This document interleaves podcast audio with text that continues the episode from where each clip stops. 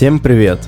Вы слушаете подкаст «ХаТахана Абаа», где трое друзей пытаются самостоятельно разобраться в израильской истории, культуре, вере и еврействе в целом.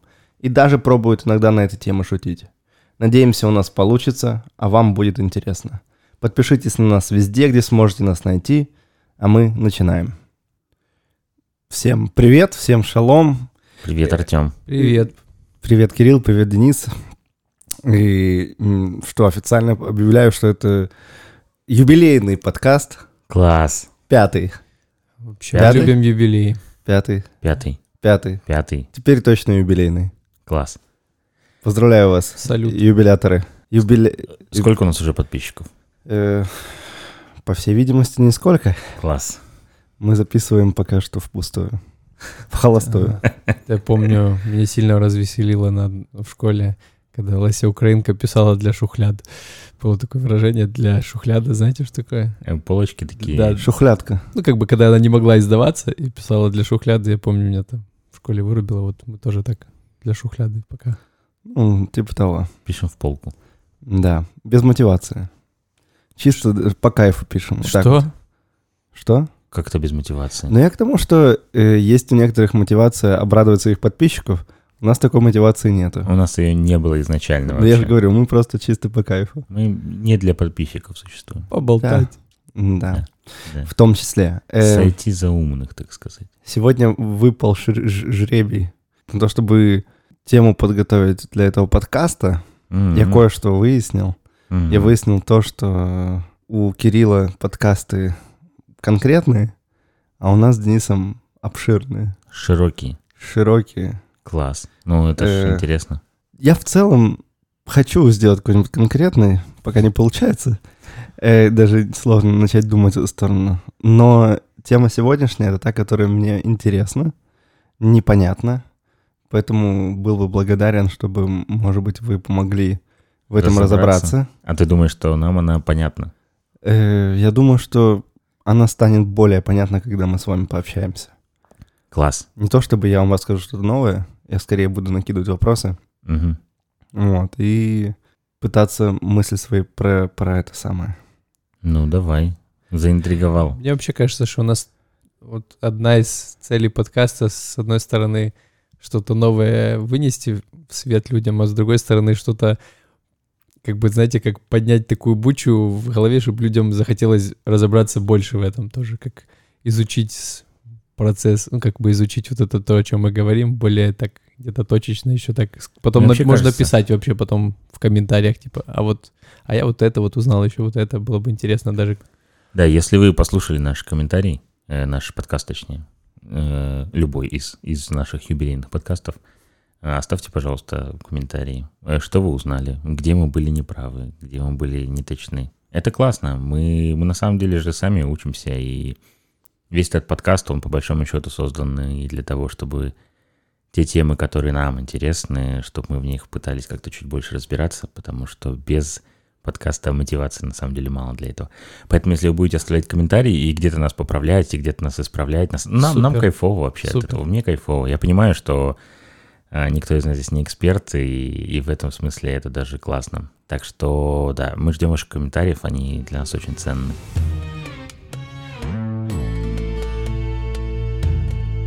Да, и я снова распечатал листочек, слышите? Не дигитально, я буду старпёром. Хочешь понюхать, Денис? Нет. Мы только книги нюхаем. Слушайте, я только что понял, что если наш подкаст, ты же можешь смотреть не по очереди, правильно? Да. Но они у нас с шутками как минимум связаны. Да. Если человек послушает подкаст впервые и услышит, Денис, хочешь понюхать листочек, он не поймет. Вот, поэтому, если вы не слышали 4-й подкаст, послушайте, и эта шутка станет понятнее. Эта шутка, да, нужна. Юбилейный подкаст наш послушайте. Юбилейный подкаст. И у меня есть еще листочки со 2-го подкаста, Денис, они уже подревнее. Поэтому... Ну, ты их понюхаешь потом. Если тебя это как-то привлекает. Чем таким древним запахло? Я думаю, через подкастов 15 это прям реально уже будет. В литературу подкастов можно покидать будет. Это ты упрекаешь меня в том, что я не убираюсь у себя дома, да? Нет. Это наоборот, это музей подкаста нашего будет. А, класс. Точно. Как у Якубовича. Кстати, Якубович еврей? Да. Все. А его брат живет в Ака. Ну так, а почему ты удивляешься, что Якубович еврей? А вдруг у него жена еврейка? Не, ну конечно. У Якубовича? Конечно, еврей. Старшего. Я ему помню... Это тема, которую ты хочешь сегодня обсудить. Еврей ли Якубович? Это логичное продолжение твоей темы. Сначала мы определяем по матери, а потом определяем... Я только не понял, почему он жребием выбирал тему, а не кручением барабана. Да, точно. Сектор приз на барабане. И сектор приз означает, что тема сегодня еврейская культура, как бы есть она или нет, и что это вообще такое. Тут мне надо сразу задать уточняющий вопрос. Да их может быть 705 тысяч. Еврейская культура. Ты подразумеваешь в этом набор каких-то традиций, ну вот устоев, еще чего-то? Или ты подразумеваешь, я не знаю, культуру как объекты изобразительного искусства, музыки, литературы, кино? Я могу рассказать предисловие, как к этой теме я однажды пришел. А серьезно? То есть возникает вопрос, существует ли еврейская культура? Я объясню, в какой момент это у меня произошло, я думаю, вы меня поймете. Как бы у меня много есть клиентов, это новые репатрианты. И бывают очень интересные, бывают такие, которые спрашиваешь сам себе, что сюда приехал вообще. И люди жалуются. Жалуются на культуру, жалуются на бескультурье, они говорят. Жалуются на то, что здесь нет культуры, что здесь все не так, как они привыкли. И это говорят евреи, про евреев. И я как-то вот гулял с одним из... И мы общались, и я как бы думаю, я ему говорю, ну как здесь нет культуры? Она просто другая здесь. Не то, что ты привык, она другая.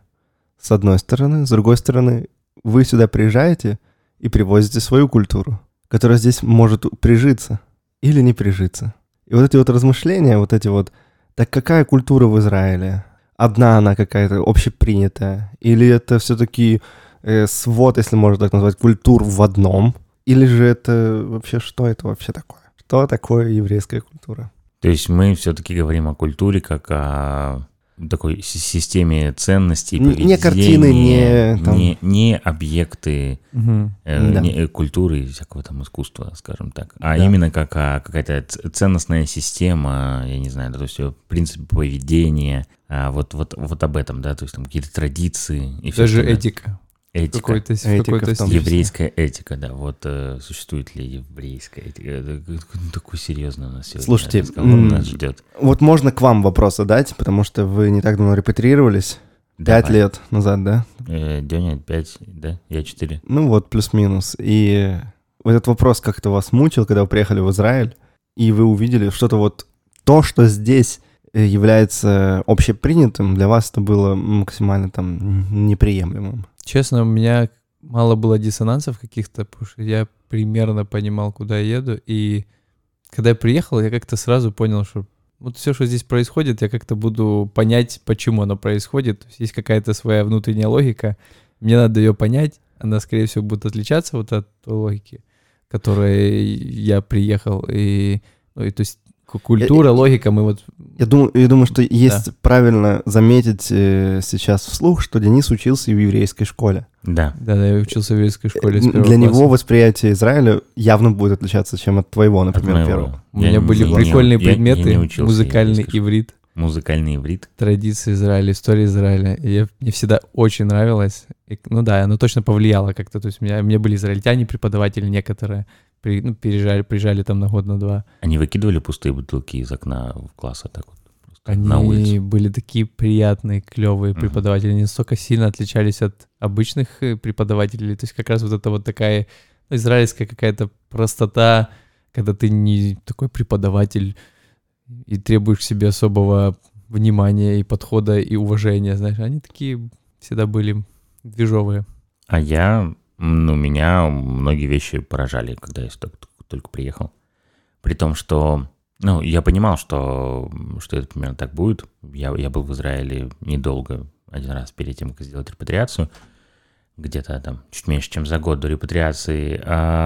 Но поначалу, что меня очень сильно поражало, и то, что мне казалось общепринятым, это как раз-таки отношение к мусору, отношение к своей земле, грубо говоря, да, то есть к тому, что можно спокойно выкидывать вот пластиковые бутылки из машины, когда ты едешь, или когда ты стоишь, или вообще, ну, просто вот это меня поражало. Возможно, это происходит только в нашем городе, я не знаю, но я думаю, что нет, я видел это не только в нашем городе, и, к сожалению, очень много пешеходных маршрутов, к примеру, на севере просто загажены, и ты, когда это наблюдаешь, это все очень так печально. Печально.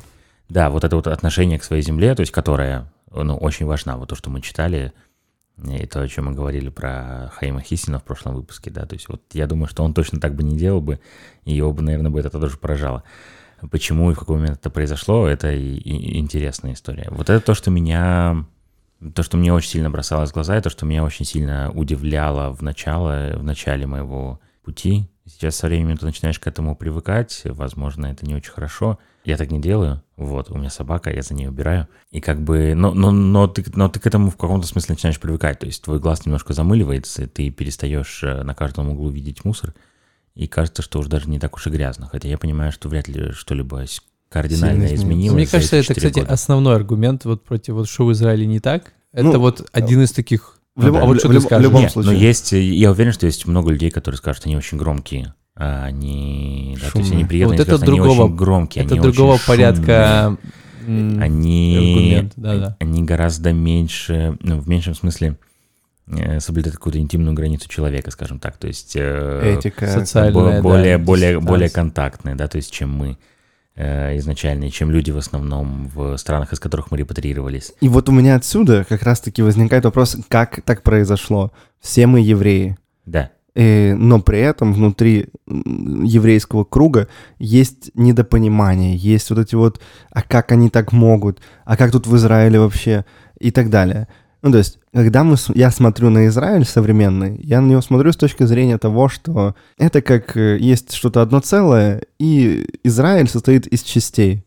Ну, к примеру, марокканские евреи, в прошлый раз говорили про то, что там 250 тысяч приехало. Да. Конечно, они приедут с еврейской культурой, а также с культурой того места, откуда они приехали. Да, конечно. То есть, и получается, что здесь насаждается на то, как насаждается? Я бы назвал это создается, знаете? Мы же очень неоднородны. Ну, то есть да, мультикультура такая. Она евреи — это же не что-то вот прям цельное. Это не вот те вот 70 человек, опять же, о которых мы говорили в твоем подкасте, да, которые пришли к Иосифу в Египет. И то даже вот те 70 евреев, они как бы появились только как евреи. То есть они... Ну да. Ну, в них было больше чего-то однородного в любом случае, да. чем в нас, скажем так. А мы же, ну, после почти 2000 лет Галута, Изгнание, да, и евреев из этой земли, и потом возвращение сюда. Ну, все же 2000 лет не могли пройти мимо. Тот факт, что, в принципе, евреи во всех краях земли сохранили все же свою традицию, сохранили свои обычаи, культуру, единую общую веру и все остальное, это, конечно, чудо, да. Но вот для меня это абсолютное чудо. Какого-то такого прям... рационального объяснения этому достаточно сложно найти, ну, кроме того, что, конечно, евреи жили своими общинами, и они старались сохранять это все, но все равно это какое-то, мне кажется, точно вмешательство сверху. Но все же так или иначе, то есть на всех евреев в разных краях земли очень сильно влияло то окружение, та культура, скажем так, те вот как раз-таки та система ценностей, которая была там в Марокко, в Йемене, в Польше, в Российской империи, в Южной Америке, опять же, то есть это все немножко там в Африке, в ЮАР, да, ну, очень-очень же много, откуда мы едем, из Эфиопии и все такое. Поэтому, когда мы приезжаем сюда, мы смотрим, может быть, не на еврейскую культуру, ну, евреев, которые приехали с тех стран, которые привезли часть той культуры сюда. И получается, что здесь действительно есть марокканские евреи, есть эфиопские евреи, есть евреи из бывшего советского каких-то пространств, есть евреи с Америки, с Франции. И для одних евреев, для нас, странно то, что может делать марокканец, а у марокканца на голову не налазит то, что делаем мы. Я думаю, совершенно. 100% не налазит. Весит вот эти молчаливые, такие спокойные, неэмоциональные. Раздражает, что он такой спокойный марокканец. Они такие странные. Почему вообще. Они не кричат? Меня очень раздражает это. Они так тихо говорят. Что с ними не так? Их не слышно. Помните, я рассказывал как раз про фильм про марокканских евреев, собственно, где Шломера и Нитель Кабец его сняли. И вот там в одном из фильмов, я точно не помню в каком из, но там прямо вот есть момент, где они там что-то сидят за столом, они так очень активно, эмоционально что-то обсуждают, и там одна из героинь фильма, типа, знаешь, в какой-то момент говорит: это все эти русские, я же говорила, что они уничтожат Израиль, знаешь, то есть это все русская алия. Я не очень помню точно контекст. Да, контекст, но вот я очень хорошо помню, знаешь, эту фразу, эту цитату, то есть. Ну, хорошо. Знаешь, прости, я вспомнил, вот, правильно я тебя понял? Так, может быть, неправильно, потому что звучало так, как будто вот то, что принесли из вот тех стран, как бы частичка вот того другого, вот из нееврейского, вот она влияет на вот это вот плохие вещи, а вот то, что хорошее, это наше еврейское, нет? Вот этот вопрос, который интересен. Это немножко так высокомерно. Это просто так же звучит, когда во время исхода из Египта, там была тоже история, когда разноплеменные народы вышли вместе, и вот мудрецы, Раши и другие толкуют, вот когда начинали какие-то творить вещи нехорошие, там, не знаю, идолопоклонство, все, это все было, вот те вот разноплеменные народы, а вот все, что хорошее, вот то наш народ делал, то есть, а вот те вот заражали своими идеями наш чистый народ. Я помню, что там сыновья Аарона погибли. Да, но это все влияние и разноплеменных. Ну, там есть такие зацепки, но вот это похоже звучало очень. Ну, просто в этом хочется разобраться, поэтому именно так оно звучит. Ну, то есть... Существует ли единая еврейская культура? Что-то объединяет в итоге? Ну, то есть, то кроме Израиля, кроме, как бы, еврея по крови, если хотите, объединяет ли нас всех, марокканского, эфиопского, Индии, из России, из Украины, из Европы, из Америки, с Южной Америки евреев? Конечно. Но тут вопрос еще, вопросы пока возникают, не ответы. Давай, вопрос. Есть разница между израильским и еврейским. 100%. И вот тоже вопрос. Так, а в чем разница между израильским и еврейским? Как по мне есть, вот, ну опять же, еврейская, вот даже, например, Хава Нагила, я бы назвал это что-то еврейское, но в Израиле, например, я меньше слышал Хавы Нагилы, чем в стране исхода. Я не знаю, грубый пример, очень такой не показательный, но есть какие-то вещи, которые... Не, надо другой какой-то пример привести. То, что принято в Израиле, но не принято было в странах вне Израиля. То есть это вот что-то есть такое, которое вот те, кто здесь родились... Эцабары, да, как сабры, у них есть что-то свое здесь, которое, ну, никак оно... Это что-то, что здесь родилось. И вот это израильское. Кушать хумус в детском саду. Ну, например. Или и какие-то израильские... Есть уже здесь современные, не знаю, поэты, писатели, которые были. Они писали про территорию Израиля, и это касается вот реалий Израиля уже как независимого государства. То есть есть вот такие моменты, мне кажется, они... Я сейчас подумаю, какой такой пример привести более яркий. Ну, вот... Мне кажется, что... Можно я добавлю? Разница все же в том, что если мы говорим об Израиле, то мы сможем, наверное, постараться в каком-то смысле, да, то есть вывести какие-то такие единые, не знаю, облики, да, вот этой вот культуры или еще чего-то, но она, израильская культура, будет очень слабо отличима от остального Ближнего Востока. Я так думаю. Это, да, тоже израильское. И, да, именно израильское.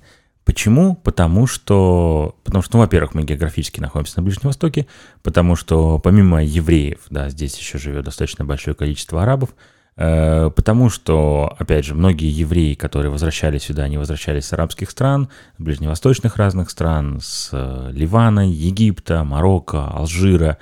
И географически часто Израиль была частью этих близлежащих стран. Да, то есть и поэтому израильская культура, вот именно израильская, мне кажется, что она внешне по своей фактуре, по своей сути, будет больше похожа на ближневосточную, нежели, допустим, там на европейскую или еще на какую-либо другую. Это будет Ближний Восток.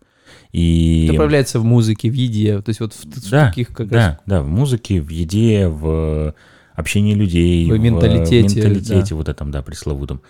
А если мы будем говорить о еврейской культуре, то она вот свести ее к чему-то одному, кроме как к Торе, к традициям веры, к иудаизму, да, то есть, ну вот к чему-то такому, да, то есть, наверное, можно. Но и то он очень неоднородный, скажем так, этот иудаизм, да, есть огромное количество течений, там, сефардские, ашкеназские, куча всяких раввинов, куча всяких мидрашей, толкований. То есть есть какие-то там определенные единые вещи, но все равно, мне кажется, что еврейская культура — это очень неоднородная штука. Да, да. Вот как раз мы про марокканский говорили, то есть у них свое еврейство, у тех свое ладино, там язык, там идиш, это что-то еврейское, но это что-то, что в Израиле не сильно имеет какой-то смысл. Ну опять же, идиш, окей, на нем говорили европейские евреи, но он совершенно чужд там йеменскому еврею, бнейменаше или там евреи из Эфиопии, он понятия не имеет, что такое идиш, и вся эта огромная культура, опять же, объекты культуры написаны на идише, для него будут совершенно непонятны, и он не будет считывать никаким образом культурный код. Да. Ты затронул тему о том, что еврейская культура, она основана на Торе, если брать именно не то, что привязано из других стран, а то, что как бы изначально может быть. И я бы, наверное, согласился, что реально как бы еврейская культура построена на идее Всевышнего, на идеях его законов. Единого Бога, создателя этого мира, да? Да, на идеях закона. Культура, она тогда строилась по исполнению закона. Ну, то есть ты совершаешь какие-то вещи, и это уже превращается в культуру, в традицию, в какие-то определенные праздники, ну, какие-то определенные... Культуру еврейскому народу привил Всевышний через то, что дал вот эти скрижали, заветы и все остальное Моисею на горе Синай. Я бы мог это так описать, наверное.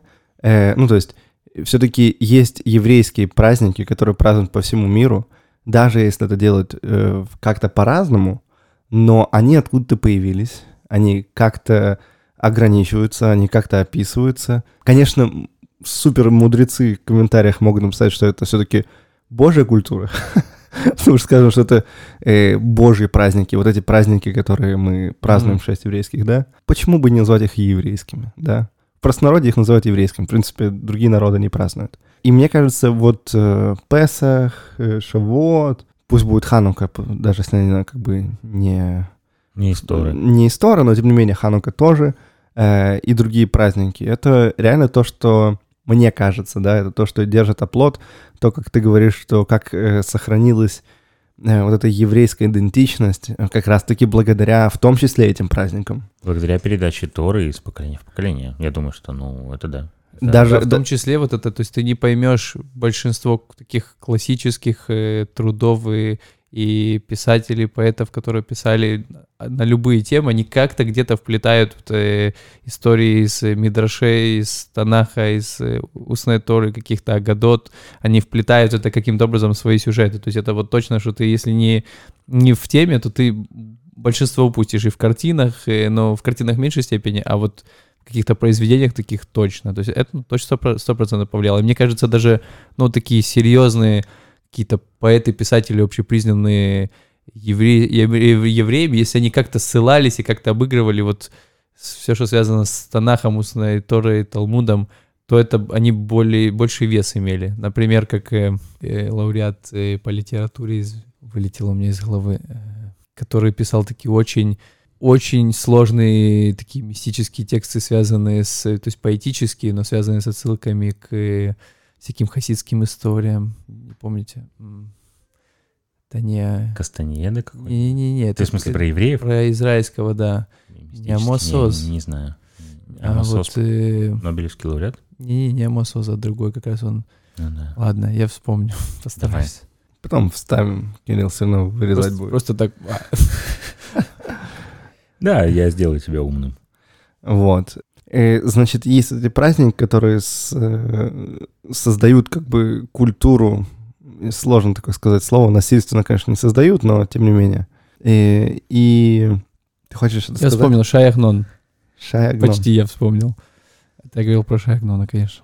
Ты можешь сейчас сказать про Шай-Ахнона красиво, чтобы это было.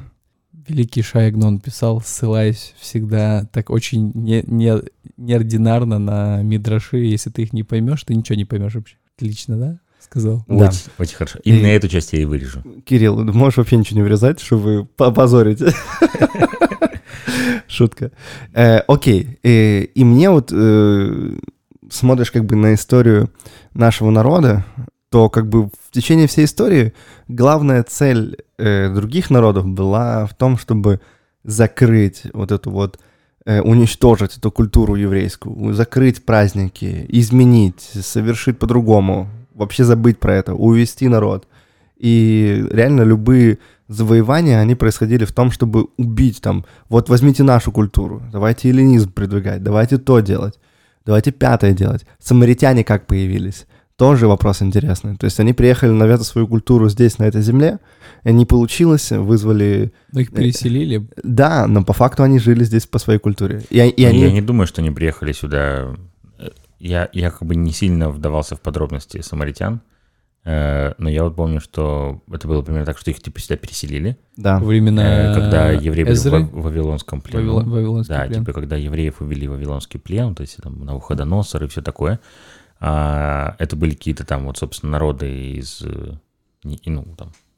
современного Ирана и Ирака, если я правильно понимаю, если что, пусть там меня кто-то поправит. Это такие массовые типичные переселения, как Сталин делал потом тоже. Их типа сюда переселили, потому что кто-то здесь должен был бы жить, вот, и в языческой традиции было все же принято типа как бы подчиняться тем богам, которые существовали на этой земле, на этой территории.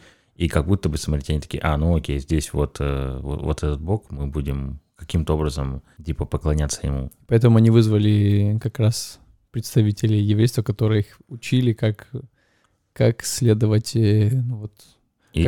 служить этому местному богу. И так образовали самаритяне. Потом они, не будем про самаритян, да. Я думаю, про них мы сделаем какой-нибудь отдельный подкаст, потому что это интересная тема. Да. Простите, вот в тему, просто мы как-то были в самаритянской деревне, да, которая осталась втроем тоже, да, мы были? Да. Это было просто смешно, помните, когда мы приехали, мы сидим, вот буквально минута мы в центре Самарии, и вдруг слышим такой голос на русском кричащий, женщина там что-то кричит, там Лена! Или там «Спасите!» На русском языке мы такие, что происходит? Откуда? Что?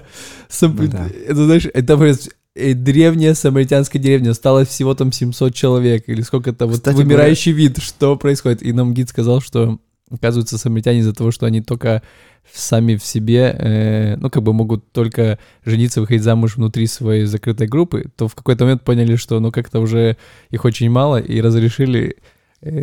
жениться также на украинках и, по-моему, на россиянках, в общем, и поэтому и можно услышать русские голоса, но это очень смешно было. Окей, и получается, что на протяжении всей истории мы видим, как наш народ пытаются как бы привести к чему-то другому. Очень много было моментов. Лишить, так сказать, их сердца. Лишить еврейства, а, соответственно, еврейской культуры, навязать свою культуру к ним. Да, это происходило много раз. Но это не происходило только, чтобы именно еврейское... То есть это в целом все время была битва таких влияний. Хорошо, культуры. Если это не происходило, что подает еврейство, как ты объяснишь этот факт, когда создалось христианство, когда это далеко ушло от Торы? Как бы еврейские праздники заменили на свои какие-то праздники, назвали примерно так же, и уже какие-то там 15 века, средневековье и так далее, когда... еврею говорят, откажись от всего еврейского, и тогда ты станешь как бы частью нашей. Это не подавление еврейской культуры? В этом виде есть в этом смысл, да. Это то, что происходило. И в целом, знаете, как бы подход к изменению еврейской культуры, он всегда был один и тот же. То есть евреи разошлись после разрушения храма по всему миру, и не то чтобы они там... Они рассказывали про своего...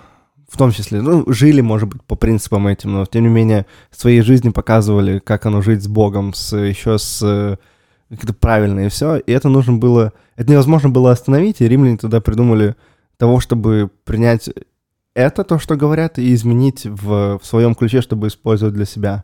Там появились это праздники типа Пасха, еще какие-то все праздники, Пятидесятница, как Шивот и так далее. И как бы оно... на основе еврейской культуры основано. И потом у меня возникают вопросы. Так получается, что... Они взяли это и обрезали еврейство, и оставили что-то свое. Да. И у меня такой глубокий вопрос в голове тоже возникал. А можно ли это тоже назвать еврейской культурой? То есть христианская культура построена исключительно на еврейской культуре. Так оно и получается. Ты не можешь это отсоединить от еврейства вообще. А получается вот то, что основа их... Это наша основа. То есть ты такие их основа... заявления делаешь серьезно. Я имею в виду, давай так, на чем основывается христианство? На иудаизме. На Библии иудаизме. То, что написано евреями. Значит, я могу предположить, что культура основана на этом. Да. Да, оно просто очень видоизменилось в процессе истории. Угу. И осознанно то, что ты говорил, отрезалось еврейство, поэтому, грубо говоря, что это уже стало менее похожим на что-то еврейское. Но мне кажется, что сейчас, если мы говорим о христианстве таком институциональном, то есть там католицизме, православии, вот таких вот каких-то институциях, то мне кажется, что это явно не еврейская культура. Хоть и они там как бы, да, и молятся, грубо говоря, Иисусу, который был евреем, и читают, собственно, то, что он говорил другим евреям, собственно, Библию, да, там, Евангелие и все остальное. И Ветхий Завет, то есть, собственно, еврейский Танах, является частью Библии, то есть там есть Ветхий и Новый Завет, правильно же? Частью христианской Библии. Несмотря на все на это, ну, мне кажется, что христианство такое институциональное, оно очень сильно далеко ушло от еврейской культуры и вряд ли может таковым просто однозначно считаться. Да, и особенно если смотришь на все какие-то картины, иконы, такой, как арийцы чистые. Что это за арийцы? Где они их взяли? Таких чистых еще поищи, как бы вот на... Ну, такие грустные, тоскливые. Но в общем, это русская православная традиция уже. Иконы все же только у православных есть, и они такие вот все, да, все там очень суровые. Ну, все равно, даже нет, другие такие произведения, например, эпохи Возрождения, то есть они никак не похожи на что-то еврейское, на знаешь, да, ты посмотришь, да. Это не наше. Да. Просто тот факт, это даже не вопрос, просто факт, да, то есть огромное количество стран в Европе, возьмем даже Америку, да, построено благодаря еврейской культуре в том числе. Ну, то есть понятно, что оно, может быть, вообще не отличается, но если бы не было бы вот этих вот принципов, про которые я говорил, о том, что изначально еврейская культура строилась на идее Бога, то, может быть, и вся бы культура Европы была бы совершенно другой, потому что так или иначе она стала такой благодаря Писанию, да? Ну, это интересно. Может быть, мы можем делать такой вывод. Может быть. Предположить. Ну, она бы была бы другой, если бы не еврейское Писание. Ну, она бы явно была бы другой, да. Она и была другой, в общем-то. Да, она же изменилась. До того, не то, чтобы людей там не было. До того, как в Европе начали массово принимать христианство, скажем так. С таким языческим пониманием этого. Да. Да. В любом случае появились какие-то реально... Что-то шелохнулось. Спасибо. Пожалуйста. Окей. То есть есть какая-то общая все-таки объединяющая идея всех евреев с разных стран. Да. Тора, ты хочешь сказать. Да. Mm-hmm. То есть праздники, и даже светские празднуют. Евреи празднуют, эти праздники чтут это дело. Еврейская традиция. Это еврейская традиция, да. А вот вопрос, можно, или ты... Не, нормально, у меня потом дальше есть. Не, просто как раз вот ребята, которые приезжают, репатрианты или кто-то вот сюда приезжает и с этого начал, да, то есть они все равно как-то смотрят не так глубоко, они пытаются вот видеть реалии жизни обычных вот людей. И вот, не знаю, может быть, тоже вопрос такой возникает, вот все, что все же есть здесь, вот какая-то культура, вот что вспоминается. То есть, я не знаю, что-то особенное здесь, и опять же, например, общинность такая, и мне вспоминается, что это Израиль, она такая страна очень общинности, семейности, где много есть хороших вот традиционных семейных времяпровождения, ценностей, где ты все время едешь куда-то, и всегда есть миллион израильтян с детьми, которые где-то там лазят по каким-то хорам, где тебе страшно, а дети такие двухлетние ходят там и думают, что происходит. То есть, вот, например, я бы выделил семейную сферу как бы как такую некую особенность Израиля по сравнению, например, с странами, откуда мы вышли, которая кидается в глаза, где папы, которые все время там с детьми где-то ходят, мамы где-то вообще, ну, короче, что папы занимаются воспитанием и так дальше. У этого есть очень классное объяснение, почему так это происходит. Опять же, это связано с культурой. Если хотите, но можно назвать современной культурой. То есть, если еврей не пытается изучать еврейскую тему, то он как будто бы не еврей, он как будто бы не в теме. Но как только начинаешь это изучать, это становится тебе близким, и тебе вообще просто проще принять Израиль и все, что здесь происходит. Вот эта культура семейственности, наверное, передавалась из поколения в поколение, Но также можно увидеть это в том, почему здесь детям дают все, всю ту свободу, которая у них есть, то самое, что евреев из России и Украины раздражает. Вот это вот они делают все, что хотят, они делают все, что возможно. А когда ты общаешься с Ватиким, то они говорят, нас гнали. Вот они говорят про Германию. Нас гнали в Европе. Нам не позволяли делать то, что мы хотим. Если нам не позволяли, то наши дети будут настолько свободны, что они будут делать все, что они хотят. И это для них норма. Опять же, вот эта идея, она как бы в противовес тому, что пытались запретить им делать, появилась. Поэтому здесь такая вот свобода реальная, как бы вот эта вот особенная любовь, знаете, как назло тому, что делали против, мы будем делать по-другому.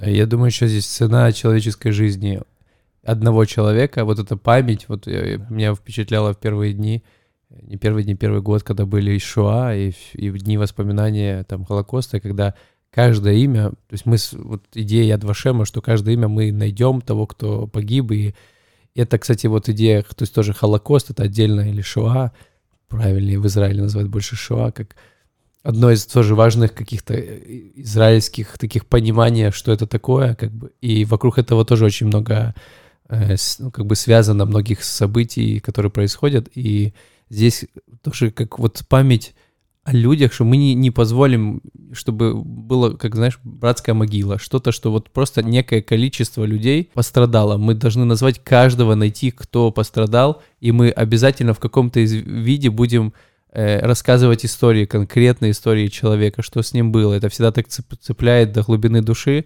Или, опять же, теракт, например, в Израиле. Это горе для Израиля. Вот, например, последние... Вот, сейчас были теракты, я говорю были, может, люди будут смотреть через месяц, но все равно все время что-то происходит, и это обязательно, ну, я не знаю, я потом через годы, то есть, читаю воспоминания, там, где пишут, вот этот день запомнился, ну, как бы это день горе для Израиля, вот этот мальчик, то есть, если ты скажешь 2001 год, там, какой-то теракт, большинство израильтян скажут, я помню, где я был, я помню вот эти, столько-то погибло там школьников каких-то, то есть, очень... как бы все касается тебя лично. Вот каждая какая-то мелочка, которая касается именно жизни человека внутри Израиля, она сильно, сильно освещена. И, например, опять же, есть те могилы и ребят, которые, например, погибли, у них нету родственников, то есть такие специальные фонды, которые высветляют, говорят, не остался ни одного родственника, который мог прийти и положить камешек. И приходят специальные люди, которые... отзываются волонтеры, которые положат камешек в честь воспоминаний, памяти, просто что ты не исчез, как бы даже твоя история, даже если у тебя нету там, никто не продлил, ну там нет у тебя следующего поколения, то всегда кто-то поддержит. Вот это тоже есть особенность такого, именно израильская, мне кажется, в том числе, ну как израильская-еврейская, в общем, то, что мне вспоминается. Да. Спасибо. Я бы вернулся во времена какого-то 18 века. Угу. То есть 18-го? Да. До 19-го. Этого... Да, 18-19 век плюс-минус. Окей. Тогда, до этого времени, в принципе, еврейская культура строилась только на идее Бога, вот это праздники и все остальное. В 18 веке, ну, что-то пошло, знаете, так у меня тут написано сейчас, период просвещения, что-то стало меняться. Так вот так это обозначается. И появилась идея сионизма, появилась идея... 19 веке уже. Да. Да, то есть в 18 веке, условно, это начало, оно не начало вот так вот, да, то есть это постепенно... До этого еще реформация иудаизма началась. И так далее, да, то есть это были предпосылки к тому, чтобы это происходило. Появляется новый пласт евреев, которые как бы ассоциируют себя с еврейством, ассоциируют себя с евреями, ассоциируют себя даже, как мы читали в прошлый раз, твой подкаст, Кирилл, как говорит, избранный народ, с чего-то вдруг, да, вот он так Хаим говорил, но при этом не считают себя религиозными, не считают себя обязанными носить кипу, например, или еще что-то, но они настолько болеют идеей Израиля, что, ну, они готовы на многие вещи закрыть глаза, на многие неудобства, чтобы эту идею продвигать. Что это такое? Это тоже культура? Или как это вообще обозначить? Сионизм. Можно назвать это культурой? Сионизм можно назвать идеологическим течением, кажется, да, то есть главное которое такой... повлияло в том числе на... культуру? Ну, оно, конечно, повлияло на культуру. Огромное количество работ, опять же, да, то есть было создано про них. Повлияло ли это на, опять же, какой-то там принципы поведения, да, то есть людей, еще чего-то? Я думаю, что нет, вряд ли. Ну, то есть на какой-то их там характер или еще чего-то. Мне кажется, ну, это была идеология, то есть и очень важное дело, которое, естественно, развивалось среди еврейского народа, и прежде всего среди, по большей части, основными сионистами, самыми известными ранними сионистами были нерелигиозные люди. Ну да. Это были все же светские евреи. Одна из причин, потому что говорили, что мы пытались сами своими силами восстановить Израиль. Еще там первая иудейская война, вторая у нас не получилась. И религиозные искали, тогда Машиах придет и восстановит. Мы не будем ничего делать. Поэтому некоторые до сих пор говорят, что мы здесь живут в Израиле, очень маргинальные группы, и говорят, да не, все, что здесь происходит, это неправильно. Аннексия, неправильные подходы, да, и вообще мы за арабов. Сионизм была, мне кажется, первая важнейшая объединяющая идея всех евреев. Это там Тора, Бог, традиции, еврейское наследие, скажем так. Вторая идея, сильно объединившая, мне кажется, множество евреев с разных, прежде всего, европейских евреев, но потом и с разных других концов земли, это был сионизм, конечно. Земля Израиля. Сион. Как... Вот тут есть один доклад, искренне, почему-то я не указал автора, потому что не привык. Искренне не указал. Я не привык. То есть я для себя обычно подбираю информацию, а тут я понимаю, что, наверное, правильно еще иметь потом ссылки. Где-то ссылки сделаю. Хорошо. Это вот про сионизм в XIX веке. Начиная с этого времени, идея легитимности светской культуры была принята все большим числом евреев. Важно, светской культуры. Это вовсе не означает, что все евреи, приняв светскую культуру, отказались от традиционной веры в Бога и Божий мир. Однако, многие из них перестали верить в то, что вся жизнь должна подчиняться только законам Галахи и раввинам. Развитие светской еврейской культуры дало толчок к возникновению новых идей, идеологий и способов построения жизни, которых ранее избегали, даже к созданию Израиля. Но это то, о чем как раз говорил Денис. То, что есть куча всяких мидрашей, многие раввины, то есть говорили, что Израиль, должен будет восстановлен быть, но только тогда, когда придет Машиах, Мессия, то есть Спаситель, обещанный в Ветхом Завете еще. И в общем-то, то есть идея сионизма, она пошла максимально вразрез всему этому, потому что, ни Герцель, ни Хаим Вайцман, ни Нордау, эти люди, которые создали, в общем-то, Всемирный сионистский конгресс и все остальное, не были никакими Машиахами, конечно же. Конечно, это прикол, когда называешь улицы... Акуб сразу в голове Герцель и Вайцман, значит, в голове сразу улицы, и Нордау в Хайфе такая стрёмная надарья над Герцелем как раз. Кстати говоря, я что заметил, в Израиле, в любом городе, если ты живешь на улице Жаботинский, то, скорее всего, у тебя стрёмный старый дом. Стрёмные улицы, логично. Герцель, что были первые улицы такие. Улицы, которые, первые кварталы, которые назывались улицами. Современные улицы, знаете, как называют? Этрог. Дерехашалом. Арик Эйнштейн. Там еще что-то такое очень... А вот эти имена. Жаботинский. Герцог. Трумпельдор. Да-да-да. Йосиф Гадиш. Все эти стрёмные районы Израиля. При этом имеют такие сильные имена. Окей, кстати, тоже уже часть израильской культуры, ты уже изначально знаешь. Ты даже можешь не смотреть дома, ты просто знаешь, что это район такой себе. Захотелось найти нормальную улицу, Герцеля, клевую, такую солидную, где... Слушай, может быть, каком-нибудь Тель-Авиве. Я в Тель-Авиве не сильно шарю, сори, по улицам. Я тоже. Я несколько, конечно, знаю. Наверное, в центральных городах, но я говорю про массу городов все-таки.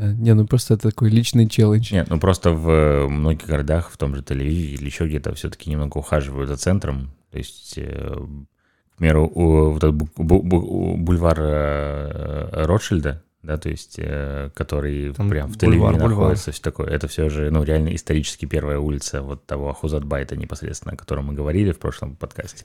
Хотя она очень... И его, конечно же, естественно, перестраивали много раз, еще чего-то. То есть, Хаим Хисин, о котором мы говорили, он жил непосредственно на этой улице в доме номер 14. Можно теоретически найти сейчас этот дом. Он, конечно, не так выглядит, как мог бы. В целом, тема не раскрыта. Как обычно. Мне. Но затронуты любопытные темы. Все же, мне кажется, еврейская культура, она есть. И с ней важно знакомиться, особенно если ты хочешь жить в Израиле.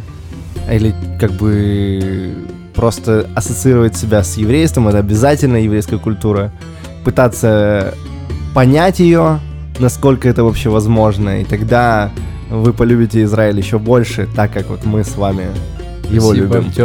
Спасибо, Артём, да. Мне нравится широта твоей мысли, на самом деле. Да.